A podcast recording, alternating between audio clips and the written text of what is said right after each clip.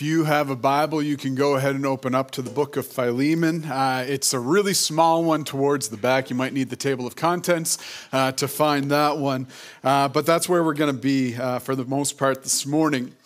Now, uh, back in early October, I had a dentist appointment, and so I'm laying back in the chair, and there's the TV in the ceiling, and my, my hygienist is doing the cleaning, and it's on, and she has the news uh, going. And this took place um, just a few days actually after uh, Hamas's attack on Israel. And so in the news report, they were kind of describing many of the atrocities that had been committed by members of Hamas um, as they'd gone in, and just some gruesome details. And so, as my hygienist is listening to the news and just all of the details and seeing some of the images, um, she's, she's talking out loud, kind of to me, but it's not really a conversation when somebody has their hands uh, in your mouth. But, but she's going, what, what is wrong with the world these days? Like, why would people do this? It, it feels like things are, are just getting worse. Asking, it's, it's hard to be hopeful about the future. Is there hope? Now, I don't think any of us kind of turn on the news at night, or maybe you kind of um, look at the news on your phone and go, yeah, this is, this is great. Like, if I were to write the script of how things were going at this time, this is exactly how I would have things going. Like, we look at these things, again, in the news, we read them, we see them, we go, no, this is, this is messed up. And we long for an end to pain an end to suffering, an end to injustice. We crave peace. We, we want the well being of the world. And it's not just that we turn on the news and we, we see these things in, in Israel and Gaza and the Ukraine and other parts of the world, that these things take place in our own country. They take place in our own communities. For some of us, they could be taking place in our own homes. And we hear of corruption, we see corruption, addiction, abuse, neglect, suffering, tragedy. And for some of us, we want to know is there hope? Can people change? Can the world be changed? And so, as, as my hygienist is kind of talking out loud, kind of at me, um, I, I, want to be able to answer her, but again, you're just like limited to like some grunts and some face winces, and like I hope they get what I'm trying to say. But it was just like, I, I want to be like, yes, there is hope. And why can we say this? Well, as Christians, that's been our personal experience, but it's also been our experience as a people. And so, if you have your Bible, again, we're in the book of Philemon, one chapter, so starting in verse uh, one. And the Apostle Paul, he, he writes this Paul, a prisoner of Christ Jesus, and Timothy, our brother to Philemon, our dear friend and co worker, to Apphia, our sister, to Archippus, our fellow soldier, and to the church that meets in your home. Grace to you and peace from God our Father and the Lord Jesus Christ. I always thank my God when I mention you in my prayers because I hear of your love for all the saints and the faith that you have in the Lord Jesus. I pray that your participation in the faith may become effective through knowing every good thing that is in us for the glory of Christ. For I have great joy and encouragement from your love because the hearts of the saints have been refreshed through you, brother. So, Paul, he's writing from kind of house arrest, prison, in or probably around AD 62. He's in Rome, and he's writing to this guy named Philemon. And what we know about Philemon is he's probably this prosperous businessman um, who, who lives in the city of Colossae. And sometime during Paul's three year ministry in the city of Ephesus, um, Philemon heard Paul preach. He came to believe, he became a Christian, and he was saved. And so he, he goes back home to Colossae. He begins um, to serve the local church there, and he opens up his home for the local church to meet there because they didn't have church buildings at that time like we do now, that, that they met within their, their homes for this. Now, um, we've been like coming off this, this series where we've been talking about we're, we're building um, or we're seeking to build some larger facilities here because it's getting a little cozy in here at times, isn't it? Um, and, and so, like, I'm just going to say this if you've got a house that handle about 400 plus of us on a Sunday morning, and you're cool if we just drop in every week, we should talk because it would save us a lot of money if we could do that.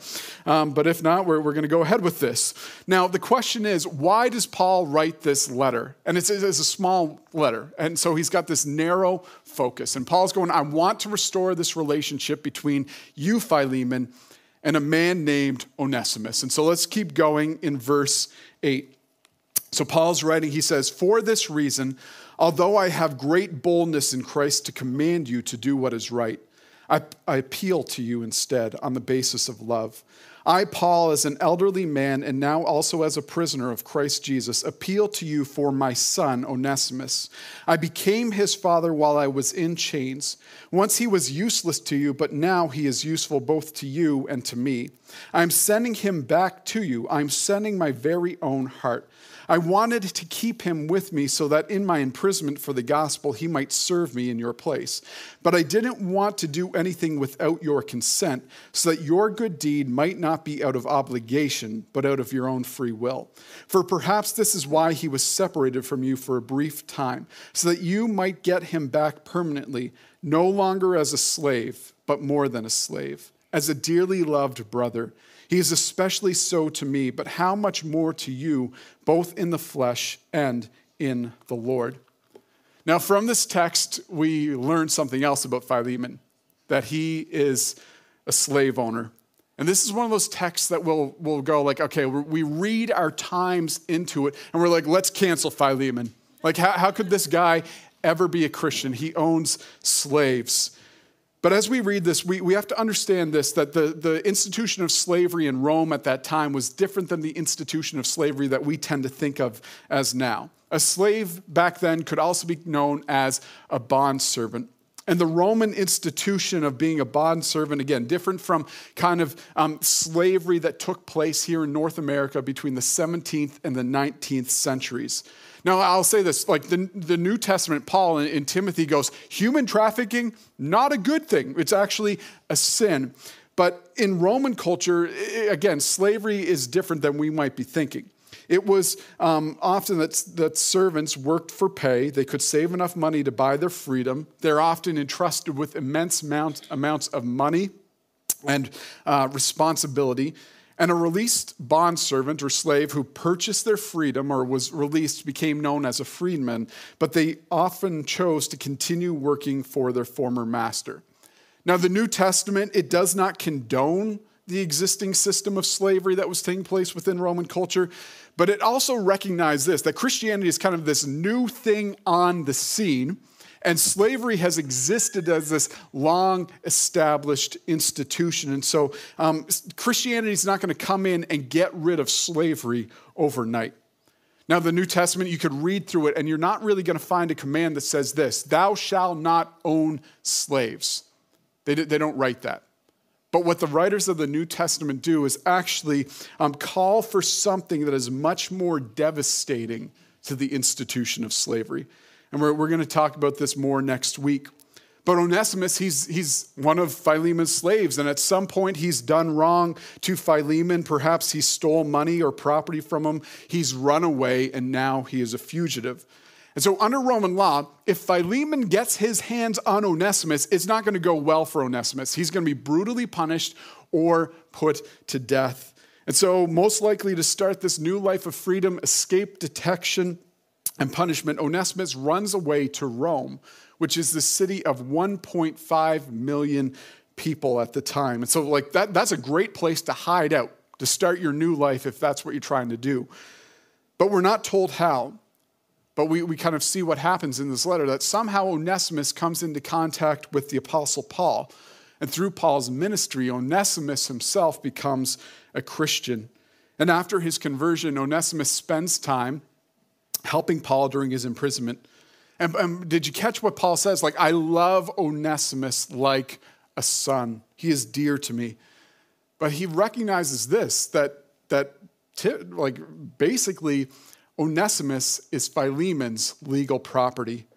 And as much as Paul would be like, I want Onesimus to stay here with me, I love him, he knows that Onesimus' fugitive status, the severed relationship with Philemon, and the wrongdoing he's done need to be addressed.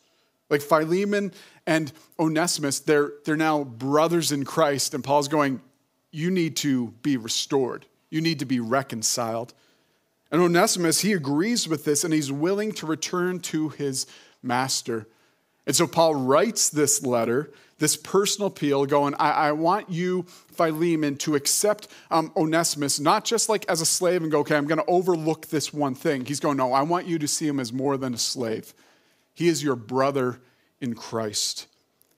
Now, when Paul's writing this letter, he can't just like walk down to the corner, throw this letter into the, the uh, post box and it just like makes it its way to Philemon. Like uh, the, the postal system at that time, it's only for state business. And so if you're writing this personal letter, the way you get it to um, the person you want to receive it is that you give it to somebody that you can trust is going to make sure it gets to that person. And in verse 12, Paul goes, You know what? I'm sending Onesimus back to you, Philemon. And what we learn is that Onesimus is one of the men who brings this letter to Philemon. Now imagine if you're Onesimus. Like you're making this journey back to Colossae to see your, your former master. You've stolen from him, you've run away. Like it's, it's not going to be a fun walk. Like you're going to be nervous and anxious as, as you walk there. And maybe you've done something like pretty significant and you're going, okay, I'm going to have to face somebody. Um, and they're probably going to be upset. Like maybe you bought an expensive item without telling your spouse, and you're gonna have to explain that.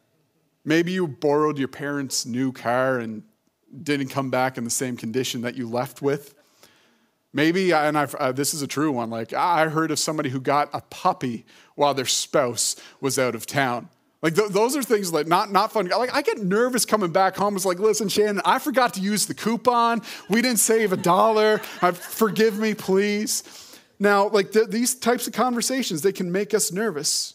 And, and Onesimus going home is like, okay, I've, I've done wrong to Philemon. I could be brutally punished, I could be put to death, but he does go back. He's willing to try and make amends, and that says a lot. And Philemon, I mean, I can't imagine as he sees Onesimus coming up the driveway, he's like, ah, awesome, Philemon, you stole from me, you ran away, this is awesome, come on in. Like he's probably angry. And so if you're on Onesimus, you're like, okay, please read the letter before you do anything. And in this letter, Paul is, is laying some stuff out. He talks about Onesimus' name, and, and, and, Onesimus was a pretty common name back then, given to slaves, bond servants, and it meant that uh, somebody was useful or profitable. And in this play on words in verse 11, Paul's going, you know what? He was formerly useless to you, but now he's useful. And he's describing a before and after of Onesimus' conversion. By stealing and running away, Onesimus, he was useless to you, Philemon. But now, having repented and become obedient to Christ, Onesimus is both useful to, to both you, Philemon, and to me, Paul. And Paul is saying that faith in Jesus has transformed this man. That it's a very different Onesimus who's coming back to see Philemon than the one who had ran away. And Paul, he's not like minimizing um, Onesimus's crimes. He, he tells us what kind of person Onesimus was. He was disloyal, he was disobedient, he was a thief. But Paul's point is this Jesus transforms people. Like Onesimus, he, he's run away, but he's going back to face the consequences of what he did, whatever they may be. And so we have to understand this that Christianity is not this get out of all consequences card. That if, if you place your faith in Jesus Christ, the gospel says you're not going to be condemned because of your sin, because um, Jesus has paid for those sins. That, that's not going to be held against you when you stand before God on judgment day, but it's also not saying that you get to default on your debts. Just because God has forgiven us, it doesn't mean we get to escape all earthly consequences. And so, like, here's just kind of like an example like, you murder somebody and you get away with it. Nobody figures out it's you. But over time, you, you hear the gospel, you, you come to believe, you repent of your sins, you, you, you place your faith in Christ.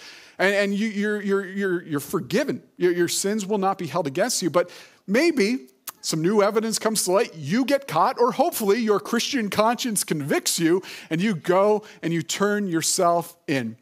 And you stand before uh, an earthly judge, and you go, Yeah, I'm, I'm guilty of that murder, but I became a Christian. So, does this mean like I get away with it?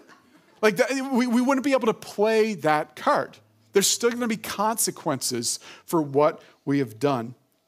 And in Matthew chapter 5, Jesus says, like, if, you're my follower, one of the things you're going to do is you're going to go and make things right with your brother. You're going to be reconciled. You're going to be restored to them. And so this is something that, that maybe we have to do Now, Philemon, the book, it doesn't teach any new doctrine, but what it does is it applies doctrine. And so the book of Philemon, it shows us the heart of the gospel. That, that if you come to, to God in repentance and faith and trust in Jesus, He gives you a new identity. He welcomes you into His family. And what you owed to God because of your sin, He charges to Christ's account. That, that's not held against you. And this is the doctrine of justification that when we put our faith in Jesus Christ, God credits Christ's righteousness to our account to cover our sins. And the doctrine of justification, it tells us that when you put your faith in Jesus, when God looks at you, he sees you the exact same way he sees his son, as holy and righteous. And so Onesimus He's a Christian. This is what Paul's saying. He's a child of God. He's a brother in Christ. And he's not saying this is because Onesimus cleaned up his life, got his act together, and now God's going to accept him. That's, that's not what he's saying. He's saying he's a Christian because he's put his faith in Jesus and what he's done for him on the cross. And so, one of the things we, we talk about, the gospel says this that, that you don't earn your status as a child of God. Our identity is received, it's not achieved. And so this is, this is how Christians, we can stand confidently and have hope as we look towards eternity because it's not based on what I've done, but what Christ has done for me, for us. But Onesimus, he's not just new in name and title. Like we, we don't know all the details about his life before his conversion, but Paul's told us some of them that he's, he's stolen, he's run away, he's disobedient, he's unfaithful at least. But then Paul is going, but he, he accepted Christ and he cared for me while I was in prison. And he's willing to go back and make things right with you, Philemon, and pay for the consequences of his rebellion if need be. And so it shows that he's responsible, a more faithful individual, that there's a sense of duty resulting from his newfound uh, faith. Now, if you have been around churches for a while, one of the things you'll, under, you'll observe is that not all Christians act the same or live the same way. Like there's, there's some differences. Now in Galatians chapter 5, it talks about the fruit of the Spirit. It's going, okay, here's, here's kind of the ideals in, in a Christian's life. This is what they're, they're striving for. The, the, the Spirit will produce these things love, joy, peace, patience, kindness, goodness, faithfulness, gentleness, and self control. This is what our lives are to be marked by. And, and some people, man, they exude those things. And I, I get around those people. I'm like, I want to be like you. Like you, you inspire me to, to see these things in my life. And then there's some Christians that you don't see those things in their lives. Like, um, I remember when I was a kid growing up in my church, there was just this old man, and like he was a crotchety old man. Um, we would be like out after church playing on the grass, and like he would yell at us to get off the grass. And it's not like it was new grass. He was just like, "Get off the grass!" It's like, "No, grass isn't for playing on." And he he would yell at the kids, and so we were like, "Man, you're kind of a scary old guy." Like another time, um, and this is like an older Christian in our church. He, he, there was this kid who, who put his mouth, he was going for a drink at the water fountain. It's kind of it's gross, like nobody wants your germs, but like he puts his mouth right on the water fountain, like full on contact.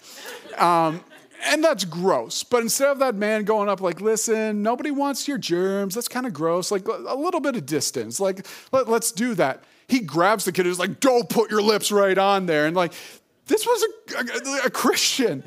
And so, my point is this that not all Christians are identical, they don't all act and live the same way. Now, Philemon highlights the doctrine of sanctification. And if you're going, what's sanctification? Don't worry, we're going to get there. But Paul's pointing at Onesimus and going, Jesus transforms people. And this is good news because for some of us, we look at our lives and we're not exactly happy with where we are. And we were going, I hope I can change. And the message that you predominantly get in our culture is kind of like no matter what's going on in your life, it's not you, it's other people. That, that, that like, don't change a thing. You are perfect the way you are. Like, just, just stay how you are. But the Bible, it, it doesn't do that. Actually, it's like, okay, examine your life in light of Scripture. Look at how your life measures up to the life of Christ and go, what needs to change? Are there changes that need to be made? Do I need to repent in any area? But then it doesn't go, okay, now try hard. That just like really try hard to, to, to, to get your act together. No, Christianity says, And God has given you the gift of the Holy Spirit who will help you live that out and make those changes. And so, sanctification is a lifelong process where over time we become in belief, attitude, and action what we already are in the eyes of God holy and righteous. And being sanctified is this process where you're becoming more like Jesus. And so this is why verses like Romans 8 29, it talks about like um, being conformed into the image of Christ. It talks about things like having your mind, your thinking renewed. And so, sanctification, it's this ongoing journey of spiritual growth and transformation. Like, I don't know about you, but uh, the, the, the, morning after I gave my life to Christ, I did not wake up as a totally new person. Like, I, like much of my old ways, my not good ways, were still there. And I, have met some people where it's like they, they became a Christian, like their lives changed like that, but that's not the story of all Christians, most Christians, I would say. And so, Christianity is this process of growing in holiness and becoming more like Christ over time. And the pace, the experience of sanctification, that varies from one person uh, to another.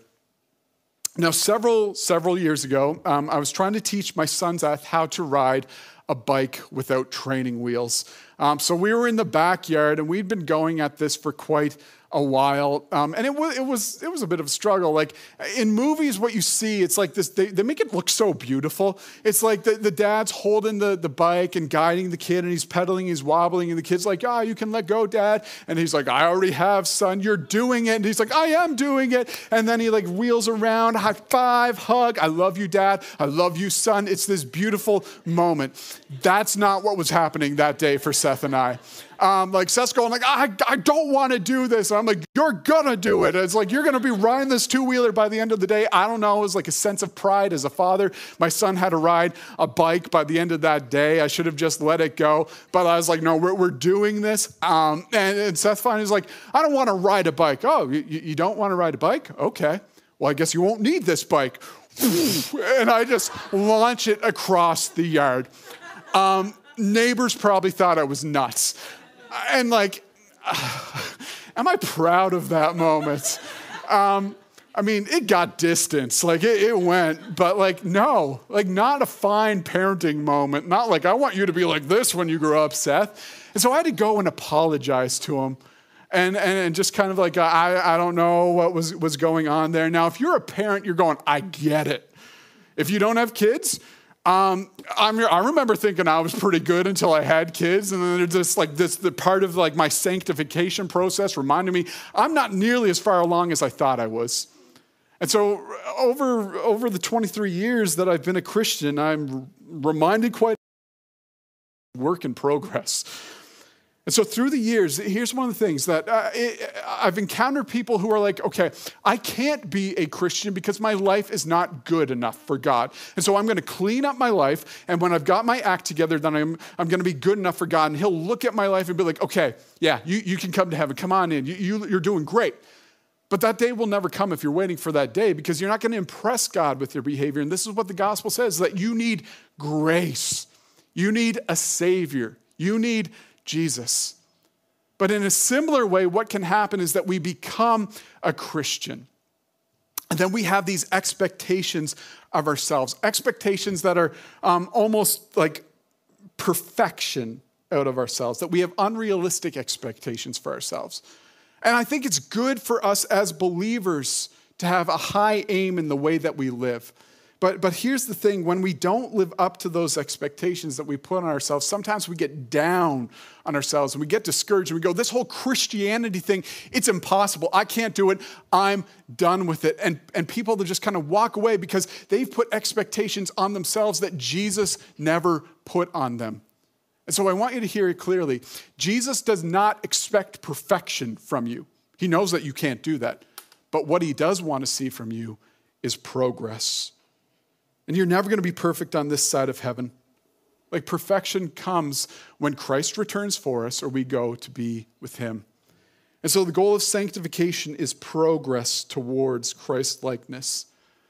Now, because of, of social media, I, have been able to kind of keep in touch with some people from uh, high school.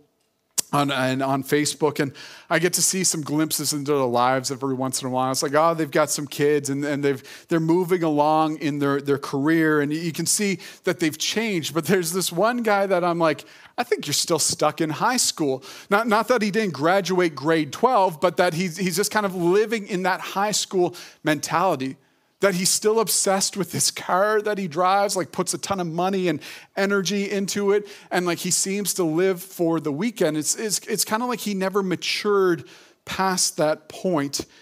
And, and he should be acting more mature, getting close to 20 years out of high school. Makes me sound really old. Um, but, but like, this guy's not showing the signs of maturity. And so I, I say this because, like, if you've been a believer for quite a while, I just want you to be honest. Are you showing signs of progress in your walk with Christ? Are you different today than you were the day you accepted Christ? And, and maybe for some of us longtime Christians, are you different today than you were 20 years ago, 10 years ago, five years ago, last year, last week? Like 1 Thessalonians chapter 4 verses 3 to 5 it says for this is God's will your sanctification that you keep away from sexual immorality that each of you knows how to control his own body in holiness and honor not with lustful passions like the Gentiles who don't know God. Romans 12, 2, do not be conformed to this age, but be transformed by the renewing of your mind, so that you may discern what is the good, pleasing, and perfect will of God. And so, sanctification, it involves God's work in your life through the Holy Spirit, but also your cooperation and your participation in it. And if you're not progressing in your, your spiritual maturity, if you're not seeing transformation, I, I would just encourage you, like, look at your life. Ask yourself these questions like, am I praying regularly? And it's, it's not like a quick meal or quick prayer before a meal, but like unrushed prayer, time with God in which you talk to Him and He changes your thinking. And it is this conversation with Him. Am I reading and studying God's word? And this is where we learn what Christian character looks like, not from social media, actually from God's word. And we, we see what it looks like, and we understand God's will for our lives. Am I participating in Christian community? And that community provides encouragement, support, accountability. This is why we say get in a discipleship group. Am I worshiping God regularly? Worship helps us to recognize who God is and who we are in relationship to Him. Am I examining my life? Do I observe my thoughts and actions to see where I need to repent, to confess, and to make changes? Am I listening for the Spirit's guidance? Jesus said that the Spirit would provide you with counsel, wisdom, and the power we need to do what He wants. Am I serving others? That God has given you gifts and abilities, and they're there for a reason to serve as the hands and the feet. And serving it helps us to grow in our love for others. Am I learning from others? Am I getting guidance from more mature Christians who can provide insights and support in my journey? Am I avoiding sinful, in, sinful influences? Am I keeping myself from people and places that I know are just going to tempt me to sin? Am I persevering? There's going to be challenges and setbacks along the way. There's going to be good seasons, there's going to be hard seasons. But Christ says, be faithful to the end. Am I stepping out in faith? And I think what often happens is we reduce Christianity to this I'll show up on Sunday, put like five bucks in the offering, I'll not swear, and I'll read my Bible a little bit. And then we get bored with it. We go, man, this Christian life, like, ugh. But like we've made it into that. Jesus says that the Christian life is so much more, it's an adventure. And the process of sanctification, it's, it's like exercising. Like if you hit the gym once a month, all that's going to happen is you're going to be sore and tired. And then you're going to look in the mirror and go, I don't see any results. What's going on? But results, that's not how you get results. It's, it's like repetition. It's being there regularly, putting in the work. That repetitions bring results. So, are you participating, cooperating with God in your sanctification? Like I saw a post on Facebook recently, and it, it talked about a, a, woman named Kat Von D, and she's a famous uh, tattoo artist, and she was on a show previously called uh, LA Ink. And she was involved in the occult and witchcraft but she left that behind and left it in California and moved to a small town in Indiana. And recently, a video was online in which Kat revealed that she had left behind um, witchcraft. She came to faith in Jesus Christ. She was baptized and she called herself a Christian. And not long after she kind of became a Christian, she put out another post that she was saying, you know what? When I became a Christian, I expected hatred from my, my followers, my fans before, because like I kind of did a 180 on them. Like I, just went the complete opposite way. But she said what shocked her most was that the criticism, most of the criticism came from Christians. That instead of rejoicing with her, they tried to come up with reasons why she could not actually be a Christian. She's got tattoos. She dresses funny.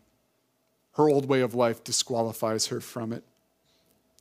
But the reality is, and scripture would say, is if she's put her faith in Jesus Christ, she is a Christian. She is a sister in Christ. Instead of being kind of ostracized because she doesn't fit the stereotypical look of what a Christian or what we think a Christian should look like, we should welcome her and love her.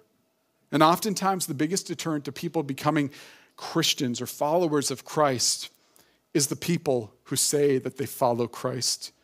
They, they, they talk a big game, but they don't live like him.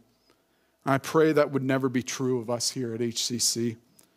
Because Jesus, he came for the broken, the marginalized, the outcast, the unaccepted.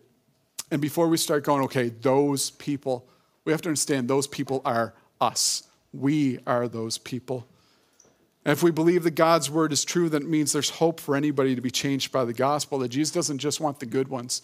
He's not looking for spiritual all stars who have their act together, but Jesus came to seek and save the lost. He says it's, it's those who know they are sick that need the doctor, not the ones who think they're healthy. He welcomes a runaway slave into his family. And God will welcome anyone and everyone who will recognize and accept Jesus as their Lord and Savior. So it doesn't matter who you are, it doesn't matter what you have done, it doesn't matter what your background uh, is, it doesn't matter how deep or dark your past secrets are, it doesn't matter how badly you have messed up. That if you will put your faith in Jesus Christ and trust in his work, God will say, Welcome home. And maybe you've been wanting to do that for a while. Maybe you want to do that today, and we would love to talk to you about that. I'd love to talk to you about it. Greg would love to talk to you about it. If you're going like, I don't want to talk to you guys, um, you can fill out a, a Connect card at the Welcome Center just saying you'd love to talk about becoming a Christian. And so, becoming, uh, believing the gospel doesn't just forgive your sin, but it transforms your life mind, will, emotions, character, values, identity. And just like God did with Onesimus, God wants to work in your life so that he can work through your life. Because as individuals change, communities begin to change. And as communities change, the culture begins to change and can be changed. And we're going to talk about the gospel's power to change the world next week.